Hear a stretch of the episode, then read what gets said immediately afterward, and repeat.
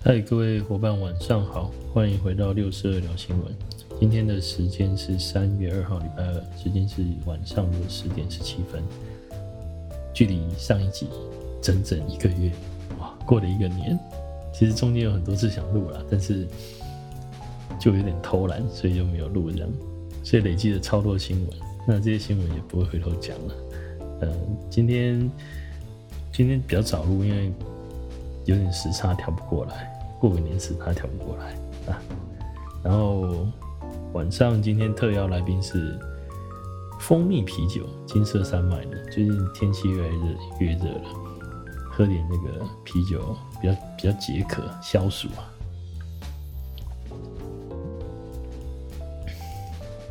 好，今天选择三则新闻好了。嗯，我先讲第一则哈。第一则是二月二十七号《自由时报》，那这边的标题是写说呢，呃，健保癌基因检测，肺癌先行，那从北医开始，然后还可以加上 AI 判读，三分钟就揪出肺癌，领先全球。那内文主要是说，就是现在因为罹患癌症以后。在治疗之前都会先做基因定序，那因为以前基因定序的费用相当高，后来技术的进步让这个费用稍微比较便宜了。那有些有纳健保，有些还没有纳健保。那为什么要做基因定序呢？因为做完基因定序之后，呃，可以做判别，就是呃，我们现在比如说假设肺癌好了，那肺癌有很多的标靶药物啊，或者是说。这个现在比较新的这种免疫治疗，但是它有特定的基因定序比较合适来用，所以如果还没有做基因定序，然后就依照可能经验，然后就去做一些标靶，它的效果可能没有那么好。但是如果做了基因定序之后呢，就可以比较知道说哪一种的标靶药物或者是这个呃免疫治疗，它的成效是比较好的。等一下，我们家的猫有事情找我，我处理一下哈。好，我回来了。那插播一下，就是我发现猫咪都有强迫症，像我家的猫，大概在十点到十一点当中，其中有一只，它叫小小，小小就会呃要求我进房间去帮它梳毛，它也只有这个时间会做这件事，所以这是为什么我以前录 podcast 都是在十一点以后，甚至十二点。那边左右才开始录，原因就是因为我如果不帮他梳毛的话，他会在门口一直喵喵叫。好，这题外话。然后回来这个是新闻哈，就是如果我们做完基因检测以后，那再去知道判别我的基因基因组态是比较适合哪一种治疗方式，相对你就不用去做那些无谓的治疗。所以这个也叫精准治疗，同时你可以省掉费用。那过程当中呢，你也可以少掉那不必要治疗的痛苦。还有一个就是抢救时间呢，因为癌症你做无效治疗，结果它越来越大，然后等到你找到合适的治疗方式的时候，已经错过了黄金时间。所以这个不是只有在呃，就是我们讲说治疗的。的费用的问题，还有效果的问题，然后其实可能如果你早一点用相对应呃对的这种治疗方法的话，你的癌细胞就不会，不是不能讲你的啊，就是这个病患的癌细胞就不会扩散的那么的快，它可以得到好的控制，这样。所以为什么要做基因检测？现在如果可以的话，但是毕竟健保还没有全部给付啦。那现在的商业保险呢，有蛮多这种理赔的经验值，就是你去做这个基因检测，然后同时在接受治疗的话，这个费用它是会支付的。好，那比如说像实支实付，这个也会支付哦，就是这一块这样，我觉得蛮重要的啦。那这边有提到说，呃，肺癌先先开放，所以卫福部它是有达成共识的，就是。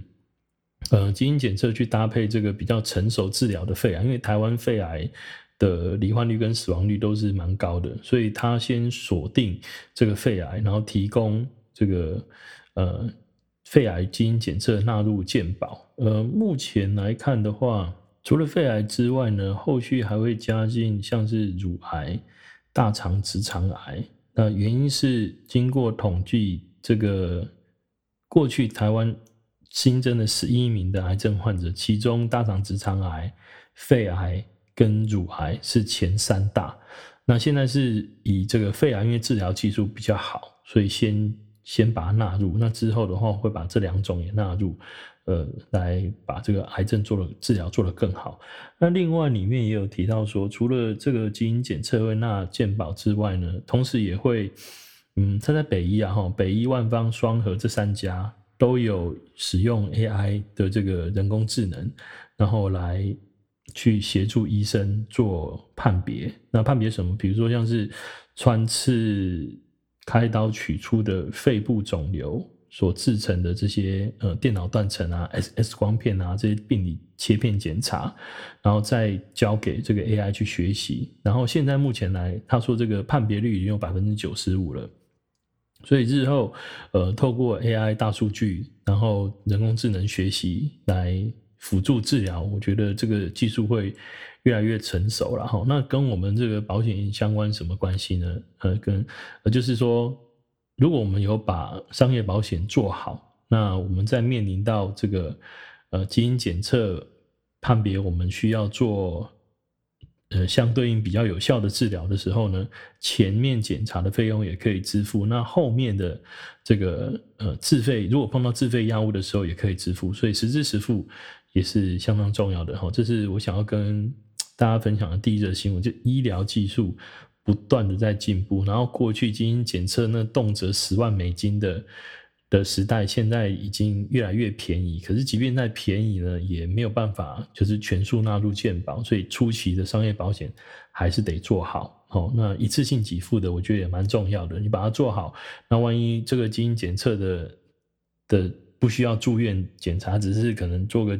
门诊切片化验，说实在我不知道他他怎么做了。那万一没有办法，没有必要住院的时候，那一次性给付的癌症保险或者是重大伤病保险，那领到这笔钱，可以先去支付那一块。那第二块就是说，如果万一进入呃治疗之后，那后续的药费啊，或者是一些治疗也都可以启用哈。癌症保险实支付，手术保险日额型都行哈。所以这个健康保险，我觉得还是刚需啊。好，那我们来看第二则新闻。第二则新闻，其实今这三则新闻都是跟药有有关系的。我先讲呃。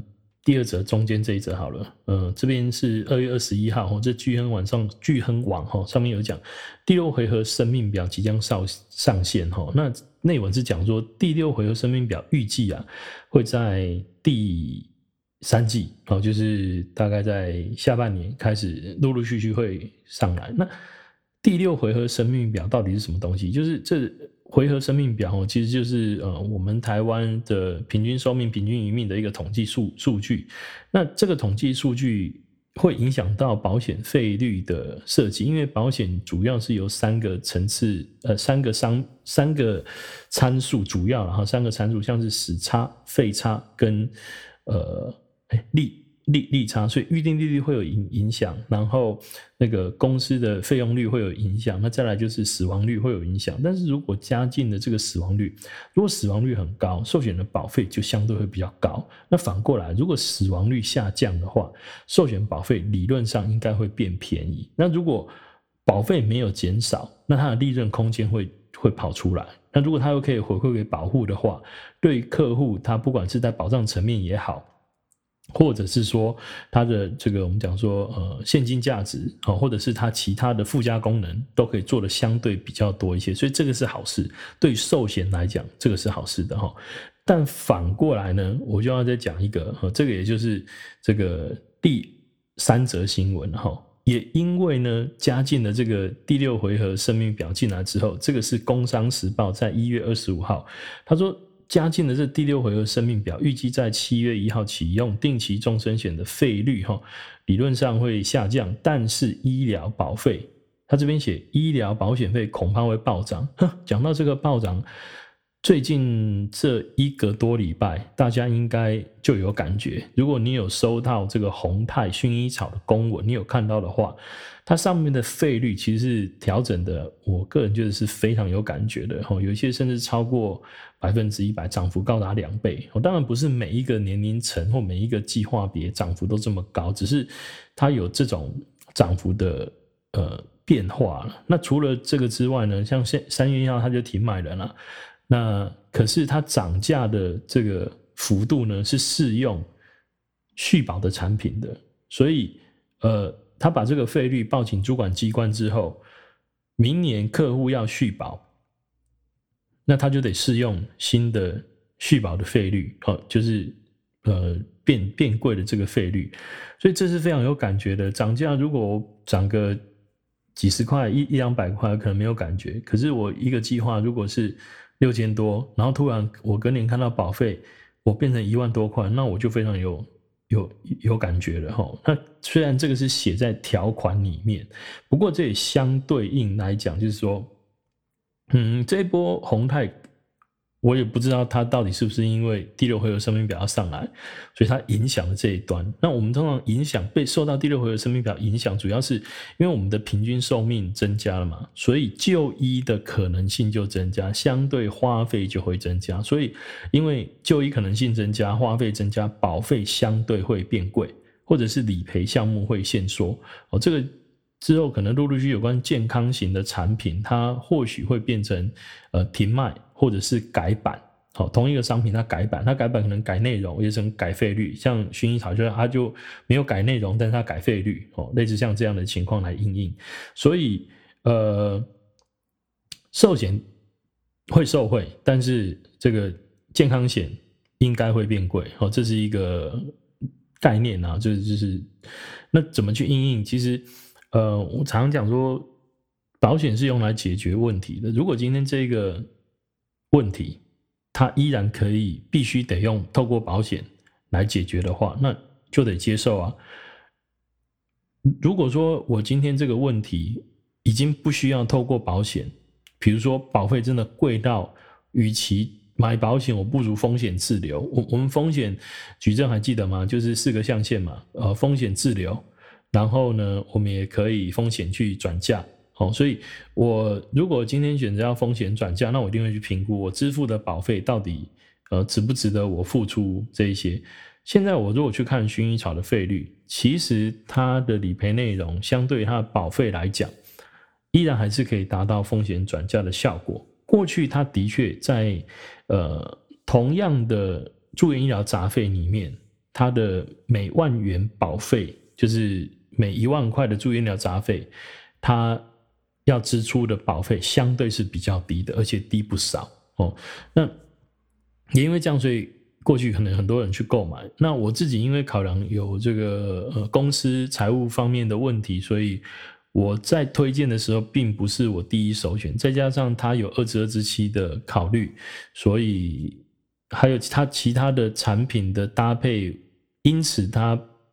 不在我推荐名单的前三名，那我通常是一、一二三名，我就我就已经搭配完了，所以我很少让客户去买到推荐到，所以我到现在一张单都没有出。那我不是因为我没有出到单，所以我对这件事情比较没有感觉，而是说还是回归到保险的本质是什么？保险本质是用来解决问题用的。那这个问题只要它可以被解决，而且你愿意支付这个成本，我觉得比较重要的。如果伙伴们你身上有客户他是有买到宏泰薰衣草的，还是回到需求分析的概念，就是我们支付这个费用值不值得？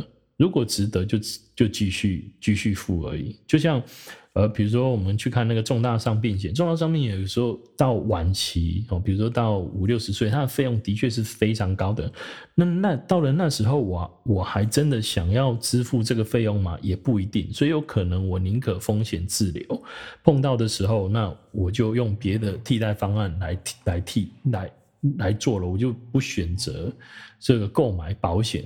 来作为我转嫁风险的一个一个工具，或者是我购买其他险种，那透过其他险种的理赔，然后也可以达到我转嫁风险所产生的费用的的这个目的，我觉得这是比较重要的啦。那或许有些人他情绪上可能会没有办法接受，其实涨价是大有人在，就像以前这个。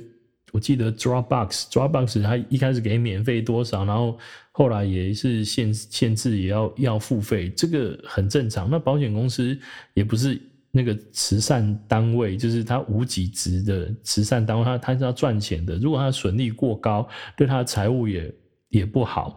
那财务不好的话，影响就是其他其他的这个理理赔或客户的权益，所以。还是回归到商品的本质，能不能解决问题，这比较重要。短时间自己能不能够消化，我觉得这也很重要。就是呃，面对到保险公司这个涨价，比如说像实支实付，或者是某一些一年一月的产品，它其中有都有一条条款写的说，呃，隔年要续约的时候呢，就报请主管机关的费率，然后来续约。它最多就是不能够以。体况来调保费，但是他可以报请主管机关来调保费，甚至有些公司像远雄的终身医疗，它只要赔率过高，在缴费期间它依然可以调保费，或者是另外一家这个平准式的实支实付，还不是自然费率，它平准式的实支实付，像富邦好几张实支实付，它上面也有也会有写到说，如果未来它的损率过高，它也可以去调整它的。续约的保费，只是它上面有一点还比较客气一点，就最多每一次不能调百分之二十，就我最多调百分之二十，有有几张啊？我有看到，那是不是每一张都这样？我也不晓得。所以本来调涨保费的这个机制就是设计在保单里面的，客户或许当下不知道，或我们有讲，他可能也忘记了，还是回归到能不能够解决风险转嫁的问题。如果可以，好，当然不跟这风险不能转嫁，但是风险产生的费用转嫁的问题，如果可以，那持续持有；那如果不行，我们想想其他的办法。其实买其他公司的也是一种选择啊，因为毕竟现在薰衣草的确变贵了嘛，甚至贵过一些其他保险公司。那如果变贵了的话，那我可不可以在这个时候，其他保险公司没有变贵的情况底下，我我转移？保单到其他保险公司，那你说会不会其他保险公司也变贵？有可能，但至少它现在没有。所以我们现在有什么工具，我们就做什么事情。我们也没有办法对未来去做太多的预测。哦，这个是我觉得当下如果问题可以被解决，这比较重要了。好，以上就是今天的新闻。今天讲蛮快的，今天讲多久啊？好吧，就这样，大家晚安，拜。